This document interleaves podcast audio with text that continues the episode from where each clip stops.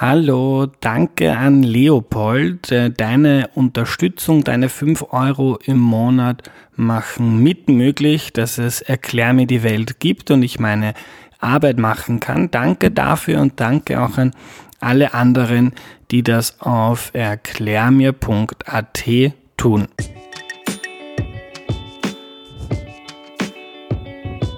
Hallo, ich bin der Andreas und das ist Erklär mir die Welt, der Podcast, mit dem du die Welt jede Woche ein bisschen besser verstehen sollst.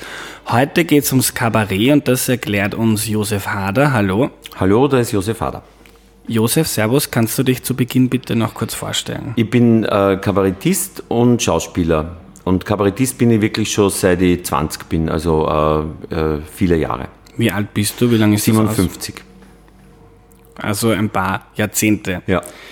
Ähm, Josef, führ uns mal ein in die Kunst des Kabarets. Wenn du ein Kabarett schreibst, wie gehst du denn das an?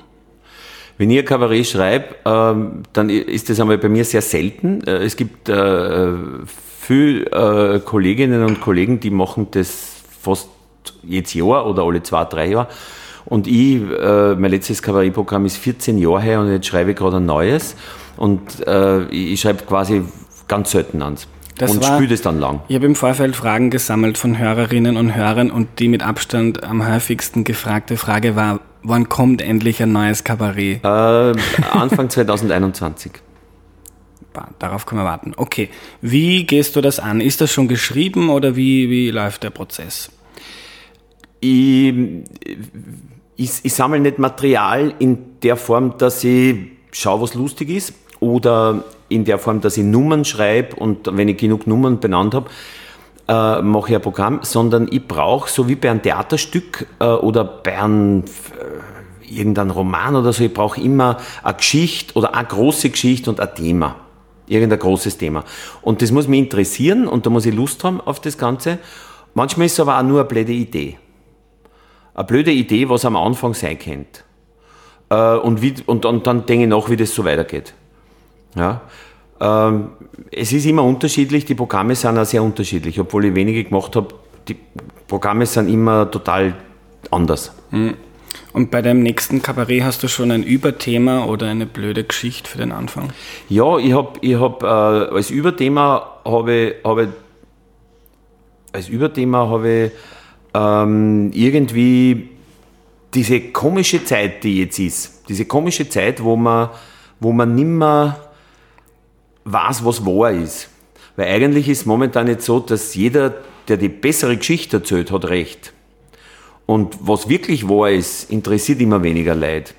Das heißt, äh, es, äh, es gewinnt der, der entweder eine gute Geschichte hat oder der viel Geld hat und kann seine Geschichte verbreiten, der gewinnt. Und es ist wurscht, was wahr ist. Ja? Und, und über, über das möchte ich gerne ein Programm machen. Mhm. Und wie gehst du dann voran? Hast du dann in deinem Terminkalender stehen, 9 bis 15 Uhr sitze ich mich hin und überlege, was da drinnen steht? Oder gehst du spazieren oder liest Zeitung und dir fällt was ein?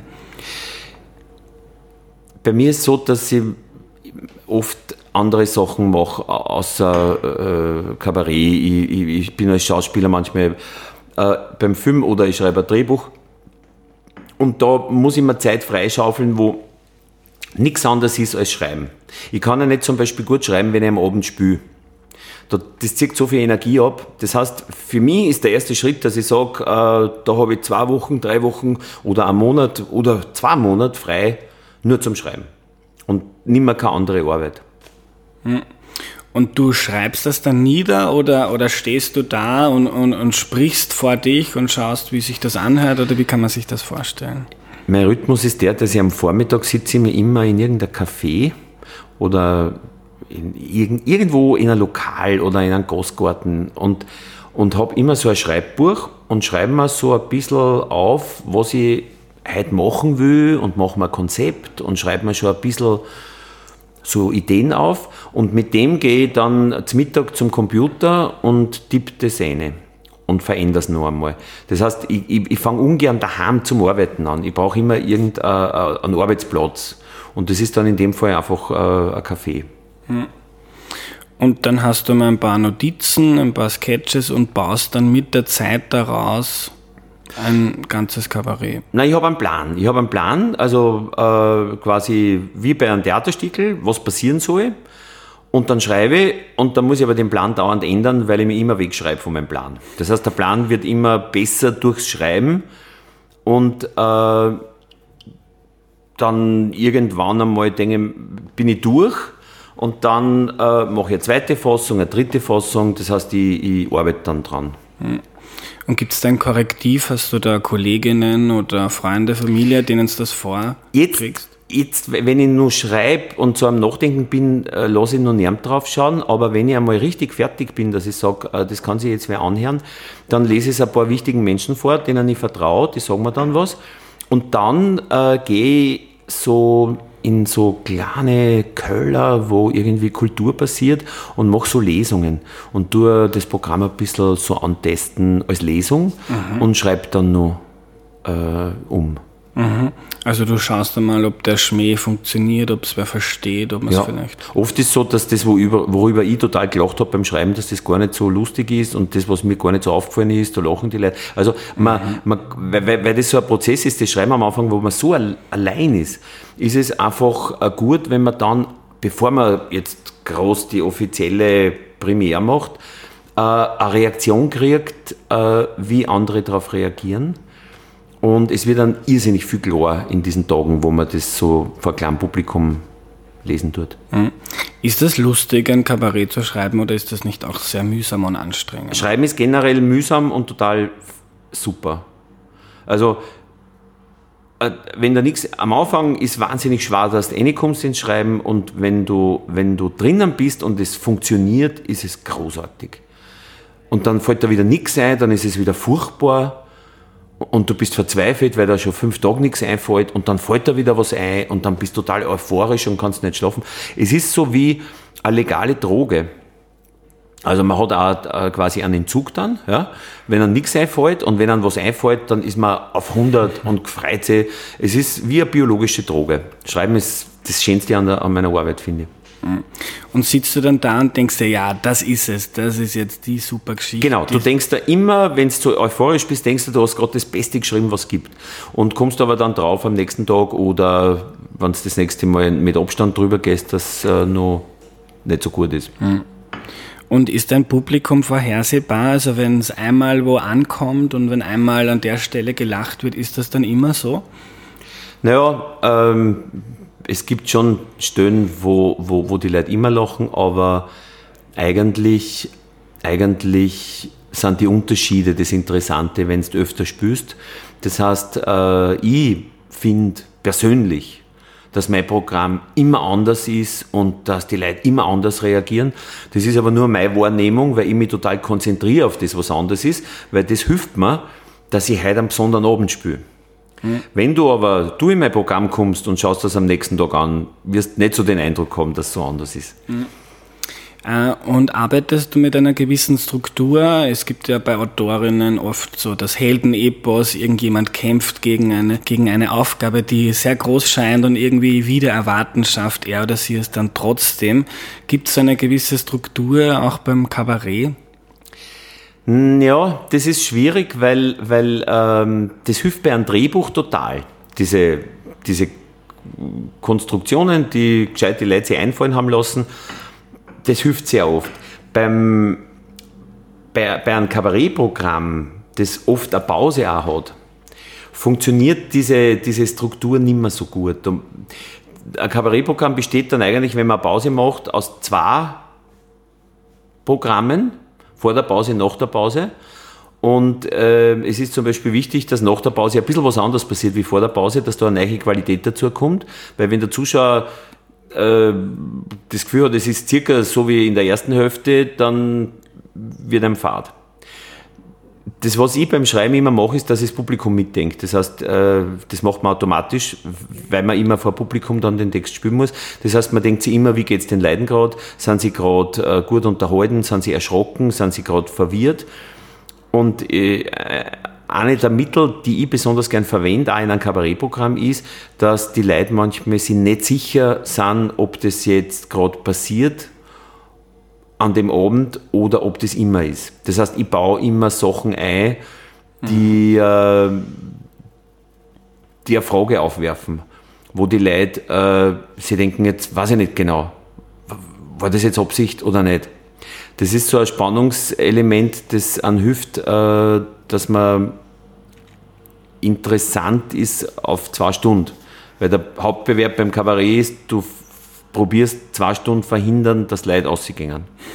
Mit allen Mitteln. Und du bist, in meinem Fall Solo-Kabarett, du bist ganz allein. Gelingt dir in der Regel? Ja, und hier und da, wenn wer geht, ist auch ein gutes Zeichen, wenn wer bei was geht, was, was irgendwie halt ein bisschen frech ist oder äh, politisch dem nicht passt, ist das auch gut. Das heißt, ich, ich sage immer, ein Kabarettprogramm, wo niemand rausgeht, auf Dauer ist auch schlecht. Also mhm. ein, paar, ein paar sollten schon rausgehen. äh, wann finden Menschen etwas lustig? Wenn das irgendwie eine Geschichte ist, die mir nahe scheint, wenn es ein Tabu ist, das du ansprichst? Naja, das eine ist natürlich, dass das Humor sehr funktioniert schon über gewisse Übereinkünfte, dass man über Klischees lachen kann.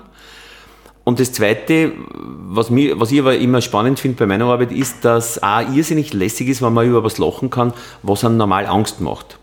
Das heißt, über alles Schiere, über Krebs, Krankheit, Tod, äh, über alles Furchtbare, lacht man auch sehr gern. Wenn es wer schafft, in einem Film oder in einem Kabarettprogramm, dass er das lustig macht, dann ist das so eine spezielle Qualität, wo, wo Humor total was kann. Und das ist so ein bisschen die Richtung, die ich immer äh, verfolgt habe und die ich mag. Mhm. Ähm, wann hast du das Gefühl, dass dir ein Kabarett gelungen ist? Wenn da viel gelacht wird, wenn die Leute sitzen bleiben? Kann, man, äh, also ein Abend ein Kabarettprogramm als solches kannst gar nie wissen, ob dir das gelungen ist oder nicht. Das ist wie ein Organismus. Das wächst einmal und ist ganz jung und frisch und du musst das irgendwie gießen wie Pflanzen und dann treibt es aus, dann werden die Abende immer länger und dann musst du wieder sagen, jetzt muss ich kürzen, weil ich schon so viel dazu improvisiere und dann schneidest die Pflanzen wieder und irgendwann wird es alt und morsch und muss angeschnitten werden. Also ein Kabarettprogramm, das kannst du gar nicht sagen, ob das gelingt oder nicht, aber bei einem Abend kannst du sagen, ob der gelingt oder nicht, weil du bist jeden Abend anders drauf und wenn du am Schluss das Gefühl hast, du hast das Beste daraus gemacht, aus dem, wie du drauf bist, aus dem, wie die Leute drauf sind, dann ist der Abend gelungen. Mhm. Und ähm, du hast sicher auch wie jeder andere Mensch mal schlechte Tage, wo man vielleicht nicht, nicht lustig drauf genau. ist, weil es privat gerade schwierig ist. Kann man dann trotzdem genauso gut ähm, auf der Bühne stehen und das Interessante ist, meine Erfahrung äh, ist die, dass wenn es einem privat schlecht geht, dass man besonders gut ist auf der Bühne, okay. weil es so toll ist, äh, zwei Stunden dem eigenen Leben davon zu rennen, äh, quasi auf der Bühne denkst nicht an das und haust dich besonders ein, damit du nicht dran denken musst. Ich ich, ich, ich habe noch nie so gut gespielt, wie wenn es mir richtig schlecht gegangen ist. Aber ähm, ansonsten ist es so, dass du eigentlich wenn du schlecht drauf bist oder wenn es dir nicht gefreut oder du bist unterwegs im Herbst. Ne? Als Kabarettist spielst du immer im Herbst die meisten Vorstellungen, da gingen die meisten Leute fort. Im Herbst, im Winter, im schieren Frühjahr, wann, wann, wann Nöbe ist auf die Straßen und du fährst und hast eine Tournee und bist schon drei Wochen, vier Wochen unterwegs und bist in irgendein, irgendeiner Mehrzweckhalle und sollst halt spielen. Das ist die Geschichte. Und da, da ist bei mir so, dass ich erstens nicht allein unterwegs bin, sondern mit meinem Techniker, mit Gerhard. Das ist, wenn man zu zweit ist, ist das immer alles einfacher. Das zweite ist, äh, dass ich so ein Ritual habe vor der Vorstellung, dass ich einfach eine Stunde ein bisschen Ruhe gebe, äh, mich entspannen, äh, ein bisschen äh, schaue durch den Vorhang, was sind das für Leute, die heute da sind. Also, dass ich ein Bild habe, ein bisschen mhm. vom Publikum. Dass die, weil wenn ich dann auf der Bühne stehe, dann sehe ich es ja nicht mehr. Da sind die Scheinwerfer so stark, da siehst du es nicht mehr. Also, dass ich so ein bisschen ein Gefühl habe für den Abend und wenn du durch den Vorhang schaust und siehst diese Leute, die alle extra herkommen sind, dann ist es sehr schwer, nicht motiviert zu sein. Mhm.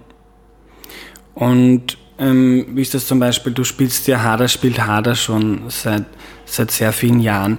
Ähm, wenn du sagst, dass das ändert sich ständig, das heißt, äh, ein guter Kabarettist oder eine Kabarettistin lernt das nicht stur auswendig, sondern hat circa im Kopf, was das sein soll, was die Geschichte ist und schaut dann einmal, was passiert an diesem Abend.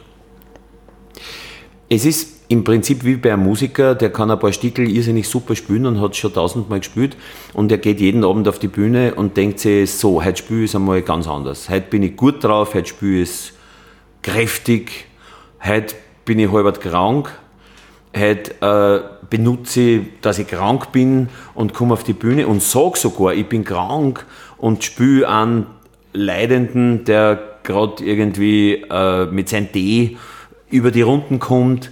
Das heißt, ich, ich versuche nie was zum Verstecken, sondern ich, versuche jeden Abend total zu benutzen, wie es mir geht. Und das funktioniert, weil es kein Theater ist, wo andere mitspielen, sondern ich kann mir das jeden Abend richten, wie ich es brauche. Mhm. Und heute singe ich einmal mehr Lieder, heute singe ich weniger Lieder. Das ist das Gute an so einem alten Programm, dass man es ziemlich herrichten kann und dass man, dass man so gut kann, wenn ich zum Beispiel das Gefühl habe, heute bin ich richtig gut drauf und ich bin in Deutschland, vielleicht irgendwo, wo sie mich nicht so gut kennen, dann gehe ich auf die Bühne und spüre mal ganz leise und monoton, so dass sie alle denken, um Gottes Willen, was ist das? Das heißt, äh, weil ich, weil ich das Programm schon so gut kann, mache ich mir schwer und täusche mir vor, dass ich überhaupt nichts drauf habe und äh, dann hole ich mir die Leute. Manchmal ist das Publikum so gut, dass man sagt, jetzt drucke ich auf die Pointen nicht so drauf, weil sonst habe ich nur mehr Lachen. Manchmal sind die Leute nicht so gut, dann betone die Pointen, damit sie irgendwas rührt. Also es ist jeden Abend anders durchs Publikum, weil mhm. du jeden Abend so einen neuen Mitspieler hast, der, den du nicht einschätzen kannst. Mhm. Dadurch, dadurch, wahrscheinlich dadurch wird es nicht fad. Mhm. Und macht es für dich einen Unterschied, ob du jetzt in einer großen Halle spielst oder mal in einem kleinen Kammerl oder einem Wirtshaus? Es ist tendenziell in einer großen Halle meistens leichter, weil in einer großen Halle sind Leute da, die, die sagen, ui, da sind so viele Kummern äh, und alle haben so irgendwie äh, die Erwartungshaltung, jetzt passiert ganz was Tolles. Und wenn du nicht schlecht bist, äh, tragt dir das eher. Also du kannst nicht jeden Blödsinn machen, aber eigentlich tragt dir so eine Erwartungshaltung. Und die Reaktionen sind auch meistens stärker, weil die Leute sich mehr reagieren trauen, wenn es mehr Leute sind. Mhm. Dort fühlt sich keiner so ausgestellt.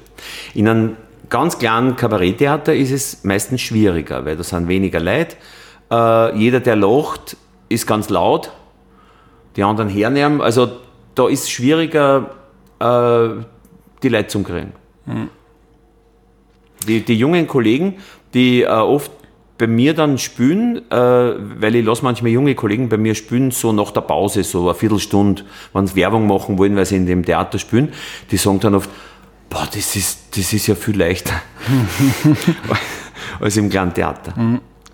Ähm, wie siehst du die gesellschaftliche Aufgabe des Kabarett? Hat sie eine? Naja, ich würde sagen, es ist nicht anders wie bei Kunst. Kunst hat eine Aufgabe und zwar äh, in der Gesellschaft, Kunst ist dafür da, etwas zu sein, was nicht notwendig ist. Weil äh, in unserer Gesellschaft, in der Wirtschaft vor allem, und wir sind sehr wirtschaftsdominiert, äh, existiert nichts, was nicht sinnvoll und notwendig ist. Und Kunst ist so, wenn man will, so ein bisschen der Freiraum oder Leo, verstehst du Leo? Ich bin im Leo, das ist ein Wiener Ausdruck, äh, wenn man Fangerl spielt und dann stellt man sich wohin und sagt, ich bin im Leo. Da erwischt mich nicht. und äh, Kunst ist dieser Freiraum, wo, wo die Notwendigkeiten ein bisschen aufgehoben sind, wo du frei von bestimmten Zwängen was ausprobieren kannst. Und das ist aber wiederum nützlich für die Gesellschaft, weil es ja ein Labor ist, wo Sachen ausprobiert werden können, die jetzt äh, nicht nützlich sein müssen. Mhm. Und man darf denken, man darf, äh, äh, man darf auch, in der Kunst darfst auch grauslich sein, in der Kunst darfst wütend sein, zornig sein. Wenn du das eben im normalen Leben bist, hast du Probleme. Künstler werden dafür zahlt, dass sie in bestimmter Weise die Grenzen auch verletzen, äh, die wir normal in unserem Leben haben, um uns was zu erzählen über unsere Sachen, die wir vielleicht auch nicht ausleben oder so. Mhm. Also ich, ich glaube, dass Kunst äh, eine wichtige Funktion hat, aber im, ich, ich sehe die, die Sache sehr weit. Ich, ich persönlich sage zum Beispiel, man darf nicht sagen, Kunst muss immer jetzt unbedingt genau politisch sich mit der Zeit auseinandersetzen. Das stimmt nicht. Es gibt auch, gibt auch klasse Sachen, die das nicht tun. Für mein Kabarett sage ich, ich hätte schon gern ein Kabarettprogramm, das irgendwie mit der Zeitstimmung was zum tun hat. Hm. Was ich nicht mache, ist diese, dieses Kabarett, wo halt äh, die, die kleinen politischen Sachen vorkommen, die passieren und die Politiker vorkommen. Das hat mich irgendwann nicht mehr interessiert. Das habe ich eine Zeit lang gemacht und dann habe ich mir gedacht, das mag ich nicht ein Leben lang machen. Aber äh, das Ganze gibt es auch in gut natürlich. Es gibt super aktuelles politisches Kabarett, aber man muss nicht so machen. Hm. Wie siehst du das österreichische Kabarett im internationalen Vergleich, zum Beispiel mit Comedy-Shows in Deutschland? Ich finde das ja ganz interessant, dass du ähm, wahrscheinlich einer der wenigen Österreicher bist, die über die Deutsche lachen. ähm, ist das österreichische Kabarett irgendwie eigen im Vergleich mit dem deutschen oder vielleicht mit äh, Comedy-Shows in Großbritannien? Das Komische ist, dass mein Eindruck ist, dass österreichisches Kabarett oder auch österreichische Comedy ähm, mehr mit englischer oder amerikanischer Comedy zu tun hat als mit deutscher. Mhm. Weil es auch äh, so wie in diesen Ländern in Österreich immer ein bisschen schwarzhumorig ist, ein bisschen sehr viel traut, äh, was warum wir uns erleichtert tun, ist, weil wir nicht so ein großes Land sind. Da kannst du als Comedian nicht äh, sofort eine riesige Fernsehsendung kriegen und dann musst, wirst du vom Produzenten gezwungen, dass du marktkonform produzierst und das wird automatisch dann immer viel glatter und viel, viel äh, ja, leichter, verdaulicher. Ähm, ich ich habe das Gefühl, dass, dass, dass äh, Comedy und Kabarett überhaupt kein Gegensatz sind, sondern dass, das, dass sie das total berührt. Auch meine Programme, da gibt es ein paar Programme, die stärker Comedy sind als Kabarett. Aber das Bild, was man hat von Comedy, war eine Zeit lang immer diese deutsche Fernsehcomedy, wo wirklich teilweise keine so spannenden Sachen passieren. Ändert sich aber in Deutschland auch mittlerweile. Gibt ganz, gibt junge Leute, die, die sehr gute Sachen machen. Mhm. Ich finde immer, gutes Kabarett oder gute Comedy, oder na, kann man nicht sagen, sagen wir, Comedy oder Kabarett, das mich interessiert, ist immer eins, wo ich das Gefühl habe, der oder die auf der Bühne setzt sich einer gewissen Gefahr aus. Das heißt, er traut sich was, wo nicht sicher ist, ob das allen gefällt im Publikum. Mhm. Er traut sich was. Und das Interessante ist, es gibt, äh, es gibt Comedy und Kabarett, die schaut wahnsinnig mutig aus. Und da sind Grenzverletzungen drinnen und Orgewitz und abgefahren. Und das Ganze aber vor einem Publikum, denen genau das taugt. Und da steht dann wer oben, der, der so das zelebriert, ein bisschen wie in einem Bierzelt, schaut wie abgefahren ich bin und die Leute lachen und klatschen. Und ich denke mir, es lässt mich total kalt, weil der nicht im geringsten irgendeine Diskrepanz zwischen, also da, dass, dass, dass er nie riskiert, irgendwas zu sagen, was die Leute überrascht, verwirrt oder was nicht einverstanden sind. Und in dem Moment, wenn wer so wie im Bierzelt so eins ist mit dem Publikum, interessiert es mich nicht mehr. Mhm. Und wenn aber, wenn ich das Gefühl habe, schau dir an, der, der, da jubeln die Leute am Schluss. Ja? Äh, aber er hat dazwischen was riskiert. Äh, das taugt mir. Mhm. Das ist das, die Comedy oder das Kabarett, das mir taugt. Was in Österreich auch auffällt, ist, dass es sehr wenige, zumindest bekannte Kabarettistinnen gibt. Warum ist das so?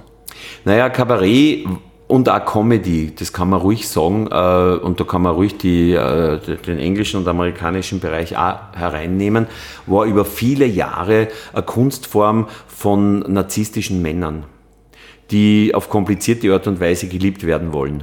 Das heißt, da ist irgendein Einzelgänger, äh, der schlecht Fußball spielen kann, das wäre zum Beispiel totale Beschreibung von mir, der äh, plötzlich draufkommt im Schultheater, da schau her, da träume ich komischerweise mehr, als wenn ich nicht auf einer Bühne bin und der macht dann Kabarett über seine Probleme, über seine Schrullen, kommt ein bisschen als Loser auf die Bühne, ist aber lustig dabei. Also es ist eine perfekte Form für narzisstische Männer, die äh, irgendwie ähm, ja andere Probleme äh, spazieren tragen und das so lustig machen, dass man es trotzdem mag. Und so wie sich die Gesellschaft jetzt ändert, langsam erst, im Hinblick, dass Frauen gleichberechtigt sind, so ist es ein Spiegel auch, wie es im Kabarett oder in der Comedy ist. Es kommen jetzt lässige, äh, äh, selbstbewusste Frauen, wenn ich nur sage, in Österreich die, die Lisa Eckert oder in der Schweiz die Hazel Brucker, äh, wo, wo du sagst, einfach coole Comedy, mhm. cooles Kabarett. Und das wird jetzt langsam so, wie, wie ändert sich das langsam so, wie sich die Gesellschaft ändert. Und äh, das ist gut so. Letzte Frage, was kann man vom Kabarett fürs Leben lernen? Ähm, soll der Kabarettist äh, äh, lernen oder der Mensch, der zuhört? Aha. Also äh, jetzt, wenn ich als, als äh, Kabarettwissenschaftler äh, rede, dann würde ich sagen, es ist sehr unterschiedlich, was man vom Kabarett lernen kann. Es gibt Kabarett, äh, äh, weißer alter Mann steht auf der Bühne und erklärt die Welt. Es gibt äh, Kabarett, äh, junge Frau steht oben und provoziert und nichts ist sicher. Und du gehst aus mit dem Gefühl, das schau her, ich habe vielleicht ein paar Überzeugungen verloren.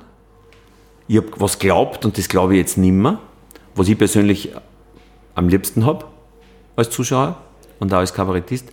Das heißt, ähm, irgendeine Erfahrung nimmt man mit. Ich bin in der Liga oder in, in, ich bin bei der Gruppe, die gern hat, wenn die Leute mit weniger Überzeugung und weniger Glauben ausgehen und ein paar Fragezeichen. Danke, Josef.